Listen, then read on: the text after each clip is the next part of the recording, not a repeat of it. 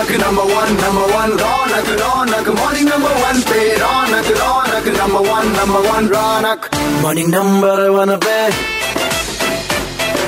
नमस्ते जी good morning कैसे हैं आप? रेड एफएम सुन रहे हैं और अ, क्या कहते हैं डीसीपी समीर हमारे साथ है और दिल्ली के एक इलाके में एक चोर पकड़ा गया। पकड़ने के बाद जब उसको पूछा कि भाई क्यों चुराते हो सामान?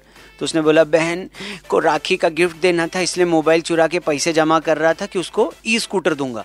सर वो बेसिकली क्या हुआ कि एक कॉल आई थी कि एक चोर अपना मोबाइल यहाँ छोड़ के चले गया। फिर हमने उसको उस मोबाइल को जब हमने वेरीफाई किया चेक कराया तो पता चला वो मोबाइल जो था वो एक स्नैच मोबाइल था किसी ने स्नैच किया था। फिर हमने उसको तरुण नाम का था उसको पकड़ लिया था।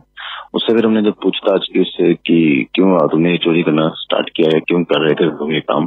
तो उसने फिर हमें इसमें बताया कि उसको अपनी सिस्टर के लिए एक इलेक्ट्रिक स्कूटर लेना था रक्षाबंधन के लिए। इसलिए वो पैसे इकट्ठे कर रहा था। ओ तो सर रीजन के बाद भी आपको लगता है कि क्या कहते हैं मतलब आप तो धर्म संकट में आ गए होंगे कि यार बेचारा इतना इमोशनल ये ज़रूर किसी के जेन्युइन रीजन होते हैं इस हिसाब से देखा जाए तो। और लेकिन रास्ता वो थोड़ा उल्टा निकालते हैं। उल्टा हाँ, तो और कैसे कैसे आते हैं सर आप लोग के पास किसी जैसे किसी को गर्लफ्रेंड को किसी को घुमाना हो उसके लिए बाइक चोरी किसी ने ऐसे भी होते हैं रीजन कभी कभी कभी कभी मतलब किसी को गिफ्ट देना है जैसे ये वाला था।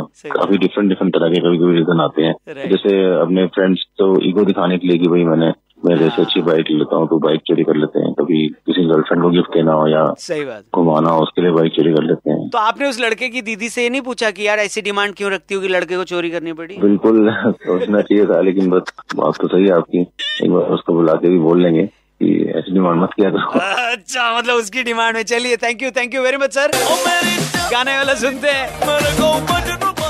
कानून ने उसकी पुंगी बजा दी है। बेचारा। राखी से पहले पुलिस ने हथकड़ी वाली राखी बना दी उनको। 93.4 पॉइंट बजाते रहो। आते हैं